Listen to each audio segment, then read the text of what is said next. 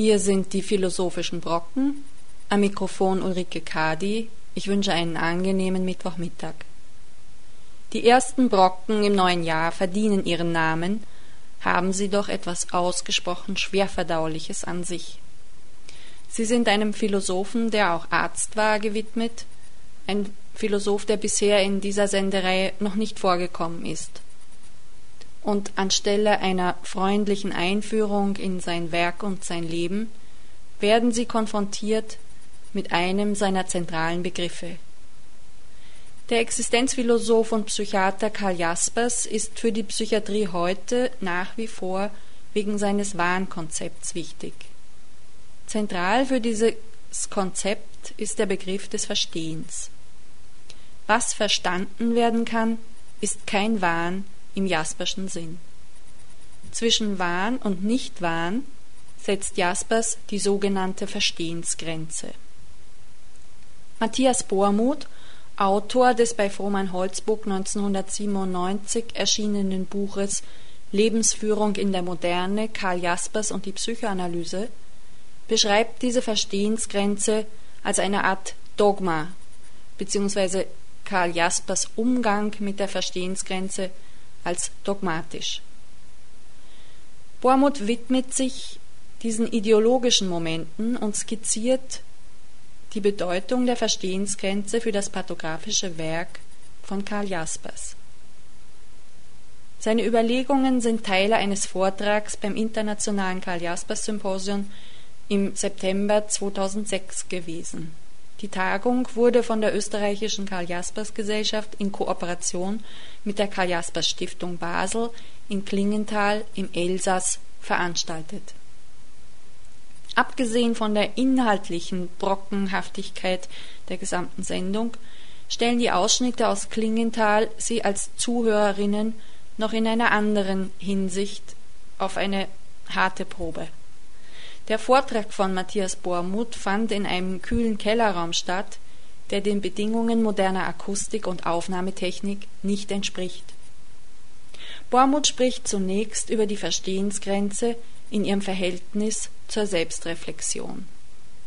Die Verstehensgrenze ist ein psychiatrischer Begriff von Jaspers, der von ihm formuliert wurde, äh, um die psychiatrische Krankheit, die Nosologie, zu bereichern. Und zwar, Herr Fuchs hat es auch schon heute Morgen angedeutet, für die Heidelberger Schule war es ganz einfach so, alle psychischen Erkrankungen und Symptome, ähm, die nicht mehr verständlich waren, also den Sinn verstehen nicht mehr zugänglich waren, gehörten in die Gruppe der Psychosen, der Prozesse, also schweren psychischen Erkrankungen, währenddessen diejenigen Erkrankungen, wo noch bestimmte Aspekte verständlich waren, zur Gehörten, was wir heute als Neurose bezeichnen, im weitesten Sinne. Das ist diese starke Bezeichnung, die Anfang der Jahrhunderts von Wilhelm Bruhn, Jaspers gleichermaßen vertreten aufkam.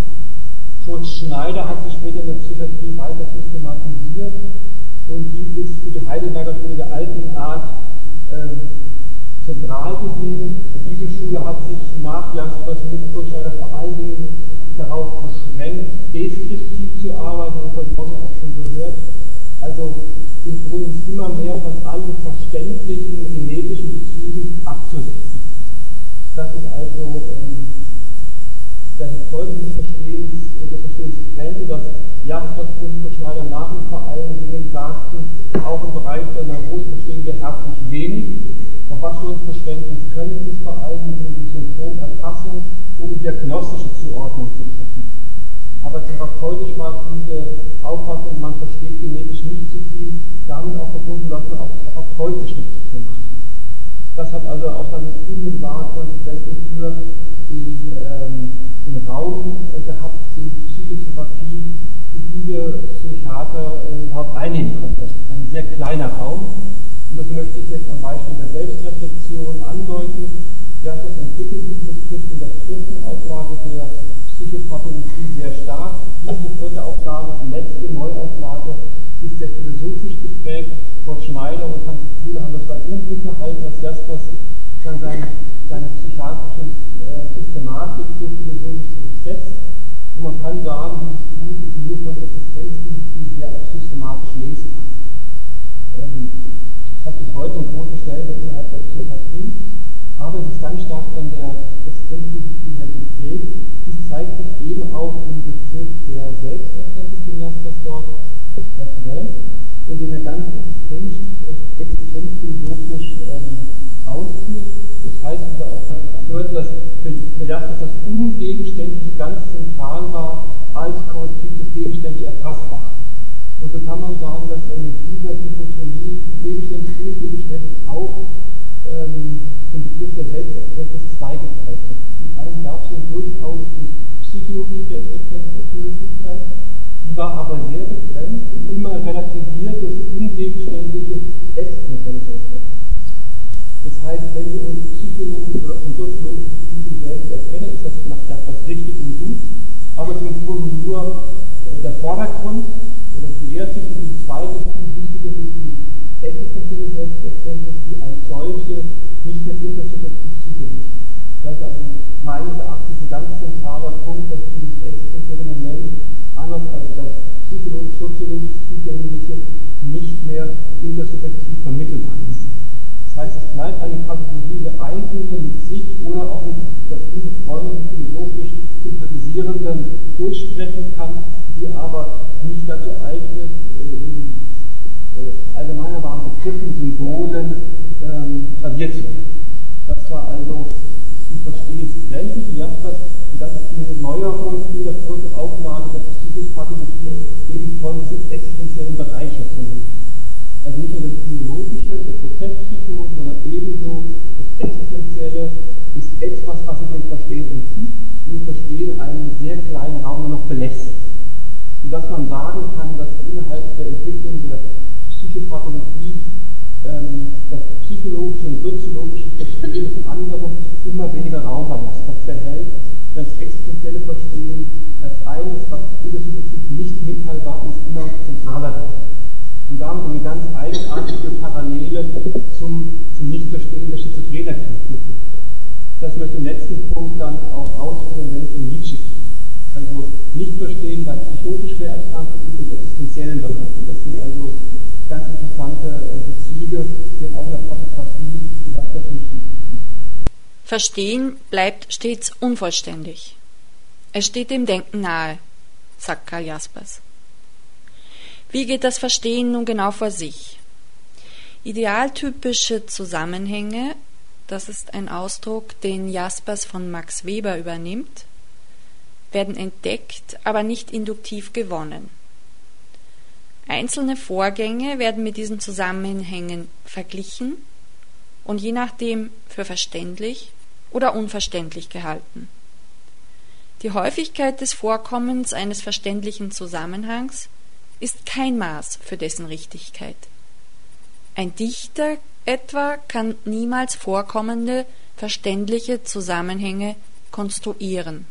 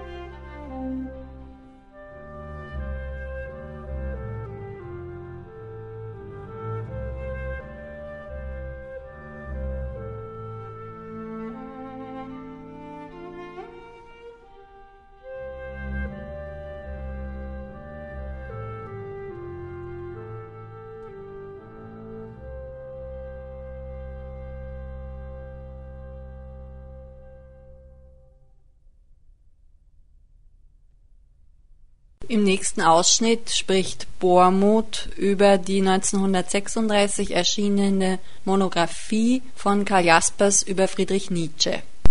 Und hier wird Nietzsche als verstehender psychologischen Einheit eingeführt in der Monographie, aber auch als existenzieller Psychologe.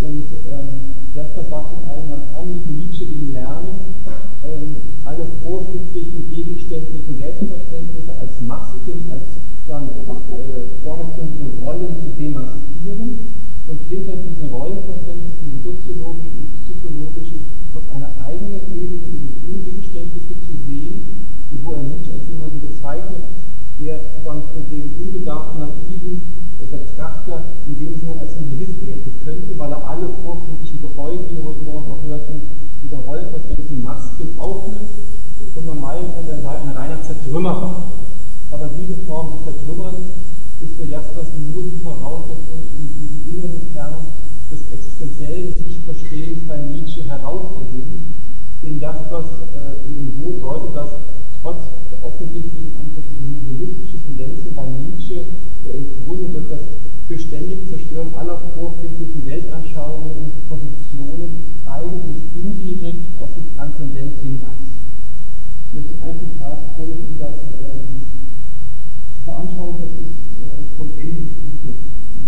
in die verernstete Kamen sich hingeben, die Nietzsche vollzogen hat, ist, trotz seines Verwerfens der Transzendenz, das ungewollte Schleifen im Vogel der Tiefe, des verzehrt werden durch Transzendenz.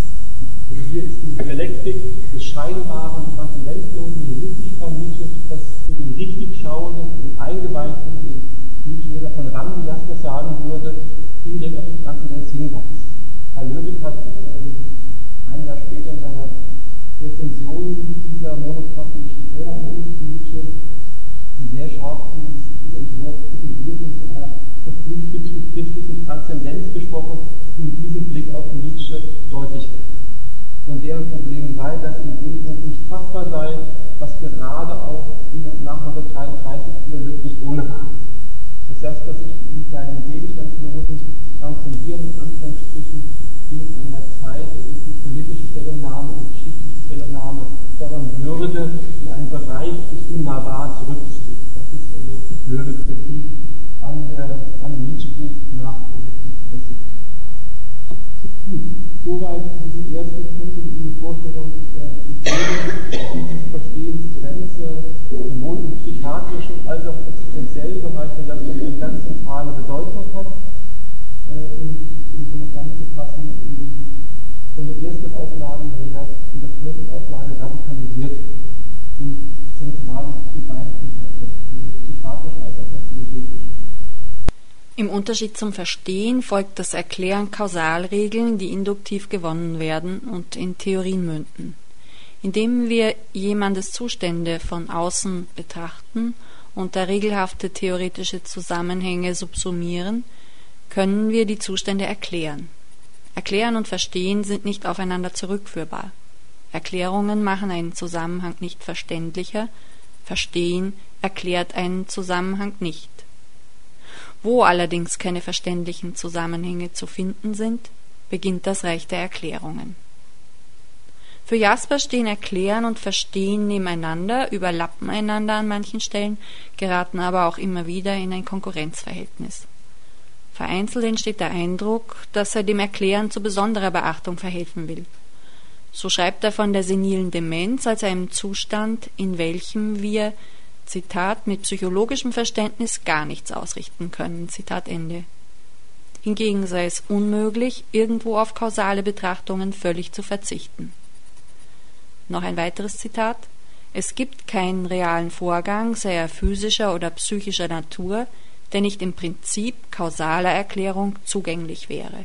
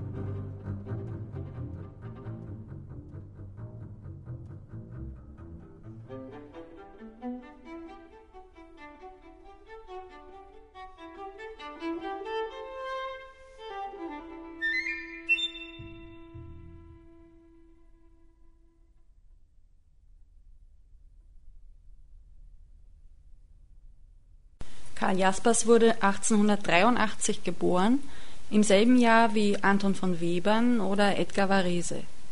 Anton von Weberns serielle Musik verschließt sich in ihrer formalen Strenge einem ersten Zugang. Das ist ein Grund, warum die Zwischenmusik dieser Sendung nicht von ihm stammt, was sozusagen als zeitgenössischer Hintergrund für Jaspers passend gewesen wäre, sondern von Erwin Schulhoff, einem tschechischen Komponisten und Pianisten, der mehr als zehn Jahre jünger war als Karl Jaspers.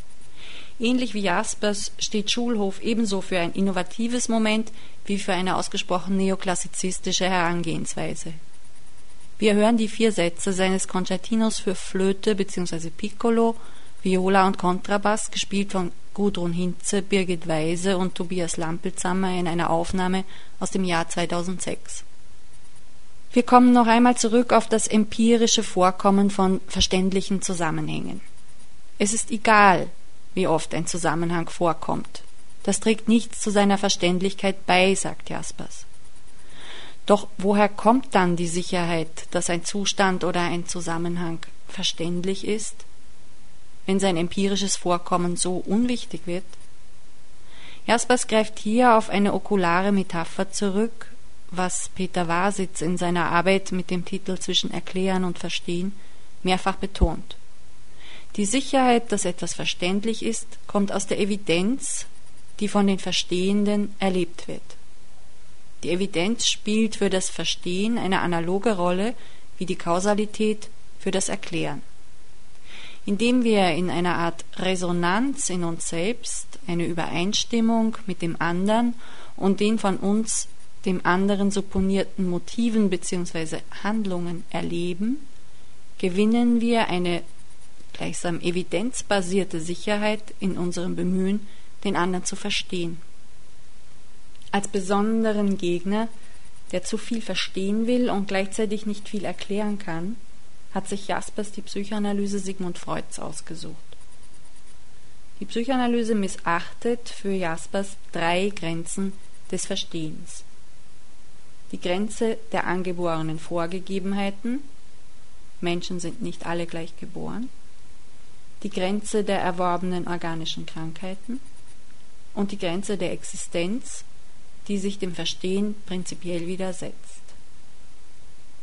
Eine damit zusammenhängende Kritik betrifft das Selbstverständnis der Psychoanalyse als einer Wissenschaft, in der sich kausale und hermeneutische Momente mischen. Für Jaspers liegt hier eine Vermischung zweier heterogener Bereiche vor. Er hält die Psychoanalyse für eine besondere Form der genetischen Psychologie.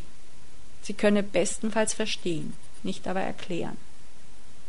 Das Außerbewusste, in welches die Psychoanalyse einzudringen versuche, trennt Jaspers streng vom Unbemerkten. Es hat für ihn in Fortschreibung einer Traditionslinie, die sich mit Nietzsche verbindet, zumeist somatischen Charakter, was ein wichtiger Unterschied gegenüber Freuds Auffassung des Unbewussten ist. Wobei einschränkend hinzuzufügen ist, dass Jaspers an dieser Stelle uneinheitlich argumentiert, wenn er nämlich dann wieder angesichts von kulturübergreifend ähnlichen Trauminhalten über die Frage eines universalen, bedeutungserfüllten Fundaments des Unbewussten nachdenkt. Für Freud jedenfalls ist das Unbewusste nicht der Sitz der überwiegend somatisch qualifizierten Triebe, sondern ein Raum voller triebrepräsentierender Affekte, Sachvorstellungen, Gedanken. In der Erforschung unbewusster Motive richtet sich die Psychoanalyse mit ihrem Bemühen zu verstehen auf einen Bereich, der für Jaspers und seine nietzscheanisch geprägte Definition des Unbewussten nur der kausalen Erklärung zugänglich sein kann. Methodisch bedient sich, so Jaspers, die Psychoanalyse einer Fiktion.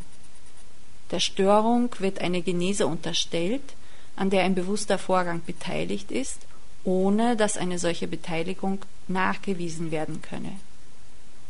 Und diese Fiktion impliziert eine Methode, die Jaspers mit als ob verstehen kennzeichnet. Jaspers bestreitet nicht, dass es somatische Erscheinungen gibt, an deren Entstehung bewusste Momente beteiligt sind. Er kannte den hysterischen Formenkreis. Auch gegenüber sinnlosen Wahnideen hält Jaspers einen Zugang, der nach möglicherweise Verständlichem sucht und dabei auf als ob Verständliches stößt, für einen Fortschritt, um Ordnung in ein Chaos zu bringen. Er kritisiert allerdings den Umgang mit den Ergebnissen eines solchen Zugangs. Obgleich dem als Opferstehen eine reale Bedeutung, wie Jaspers es nennt, zukommt, sind daraus resultierende Urteile, anders als dies bei Jung oder Bleuler geschehe, zu suspendieren. Ein anderer Vorwurf Jaspers an Freud lautet, er mache aus verständlichen Zusammenhängen Theorien, bei denen das Sexuelle in den Mittelpunkt gerate, was seine Schriften und insbesondere die seiner Schüler unglaublich langweilig werden lasse. Vielleicht hat Jaspers zu wenig Textmaterial vor Augen. Wasitz jedenfalls betont, dass sich Jaspers in seiner Kritik an der Psychoanalyse besonders in seiner existenzphilosophischen Phase kaum auf konkrete psychoanalytische Schriften bezieht. Bohrmuth hält die Psychoanalysekritik von Jaspers, jedenfalls für psychoanalytisch interessierte Leserinnen, nicht für besonders relevant. Ich komme jetzt ähm, zu meinem zweiten Punkt, der Darstellung der Bedeutung dieser Verstehensgrenze für die Psychoanalyse. Habe ich relativ ausführlich da gearbeitet und ähm, meine, das war auch meine Intention damals, einen sehr positiven Aspekt bei Jaspers gesehen zu haben, der ungefähr dem entspricht, was ich in seiner Mitteldarstellung andeutete, dass Jaspers mit seinen antiideologischen Hinweisen, nicht in bestimmten Vorstellungen, was der Mensch sei, aufgehe, eine Befreiung, eine Befreiung zu starren, zu selbstsicheren, nicht mehr änderbaren Auffassungen vertritt und diese Kritik an der Psychoanalyse eine wahr die ideologische Elemente relativ fixe Auffassung, denn alles so sei, ähm, kritisiert hat. Allerdings muss man zugestehen, dass die Kritik von der Psychoanalyse eine sehr grobe ist. Wenn man das vergleicht, die ersten Publikationen von 1910, 12 in Heidelberg sind entstanden, noch von Arthur Kronfeld, das sind noch die 120 Seiten, eine ganz feine neukantianische Kritik, erkenne ich theoretisch an Freud, während Jaspers 8 bis 10 Seiten so dann schlagwortartig äh, sein Unbehagen an Freud ausdrückt, ohne sich tatsächlich mit dem Schriften Freud genauer zu beschäftigen. Also es bleibt eine relativ pauschale, durchaus aber in eine äh, wichtige Richtung zeigende Kritik, die vor dann dogmatischen Fixierungen innerhalb der Psychoanalyse warnen sind, aber sachlich sehr, sehr ungenau. Also da kann man als jemand, der sich mit der Psychoanalyse beschäftigt, nicht sehr viel gewinnen, außer diesen Hinweis äh, auf den Dogmatismus, den möglichen Dogmatismus.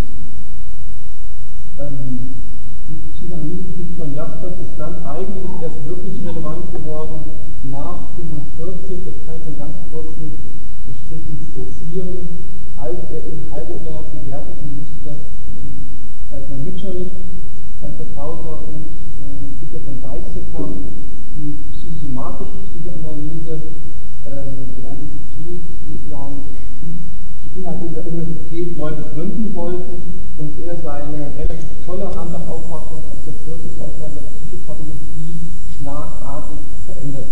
In diesem Buch hat er noch durchaus gesagt, also der Weizsäcker als Psychomatiker kann und soll das Subjekt in die Medizin bestimmte des Erlebens auch deuten, wenn diese Deutungen in einem bestimmten Bereich offen und vage bleiben. Das heißt, er hat die Verstehensgrenze dort nicht gezogen, wo die Deutung nicht eindeutig war. Wo man sagt, das könnte so sein, aber wo kein intersubjektiver Anspruch äh, auf Objektivität damit vertreten hat. Das war für ihn Voraussetzung, Bedingung, um ein gewisses psychosomatisches Deuten zuzulassen im Lehrbuch.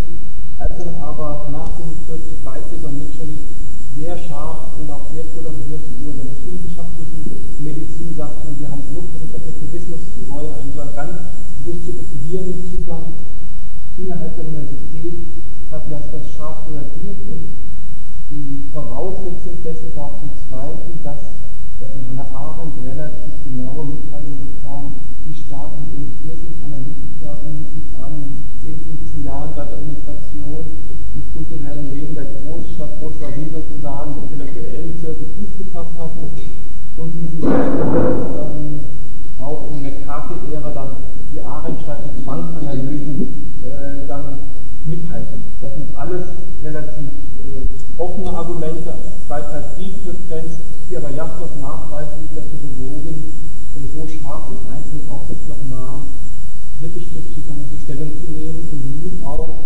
ähm, für die Neurosen, die eigentlich für ihn durchaus teilweise verständlich waren, bislang zu formulieren, dass auch diese Erkrankungen jedem Verstehen entziehen, als biologisch Grundgewichtigkeit.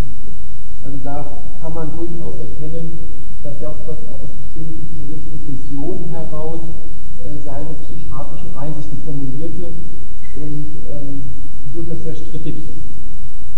Also so viel vielleicht zu diesem Punkt. Ähm, es wurde wirklich auch angesprochen, dass wir natürlich im Positiven auch die somatischen Vorurteile, hat es eben Gründe genannt, dass man psychomotiv war, also die somatischen Vorurteile, die man heute unter einer empiristischen Neurowissenschaft verstehen würde, damals auch kritisiert, dass also die eine Seite, aber, und das halte ich für sehr wichtig, trotz dieser Kritik an den somatischen Einseitigkeiten hat er durch äh, seine Aussage im Mord of Öfters zitiert wurde, in kausal erklären, da alles zugänglich, durchaus, ähm, auch wenn er das quasi extrapoliert auf eine Zukunft, die wir nie erleben werden, sagt er im Grunde, doch alle Phänomene zuletzt biologisch grundlegend, auch wenn wir es nicht erfahren können. Und das andere ist eben die biologische Grundlegung der Kausalität. Gibt es aber noch eine existenzielle Kausalität, hat er es genannt, äh, die er im moralischen Bereich verordnet hat. Und diese beiden Verstehensweisen stehen sich diametral gegenüber. Das heißt, es gibt keine Systeme. Also das wäre der Unterschied, glaube ich, dem Apparat, dass ja das Gegenständliche, was eben kausal vielleicht erklärbar sein soll, das Ungegenständliche als unverbunden mit je eigenen nebeneinander stellen über den Gedanken Begriffen kantischen Antinomie für Freiheit verbindet. Ja, beide haben ja recht. Und das Phänomen existenzielle Freiheit, was er eben sehr stark moralisch auslegt in dieser Transzendenz, ist sozusagen unabhängig von den Kausalitäten ein Wunder in sich und steht daneben. Und aufgrund dieses dann mit Kant operierenden äh, antinomischen Denken muss sich auch Jaspers keine Gedanken machen, wie die beiden Bereiche verbunden sind. Das ist also das Schwierige, ist das Kausale, was letztendlich irgendwann verständlich sein wird. Und es gibt das Existenzielle auf dem Bereich des psychologischen Verstehens, des Übergangsbereich. Dieser Bereich fällt nach Jaspers aus und er kann es eben durch seine ähm, Idee des Antinomischen auch innerhalb des Verstehens ähm, begründen. Das äh, wäre der zweite Punkt, den ich stark machen wollte. Und kann nur unterstreichen, was Harald heute Morgen sagte, dass obwohl Jaspers sich sehr stark auf Max Weber beruft als äh, Stichwortgeber, als methodischer Stichwortgeber seiner Psychopathologie, ähm, wenn man die Texte liest von Weber, man tatsächlich merkt, Weber ist jemand, der versucht, das Erklären und Verstehen zu verbinden, und der auch sagt, das kann man nicht psychophonisieren. Und Jaspers ist eigentlich jemand, der mehr nach Bildteil gehen, eine Psychophobie aufstellen, die auch konsequent weiterführt und weiterentwickelt und insofern trotz der Berufung auf Weber im psychopathologischen äh, eigentlich äh, methodisch sehr fernsteht. Das wäre also eine Aufgabe noch weiter zu entfalten, wir heute historischen Kontext wirklich getan hat.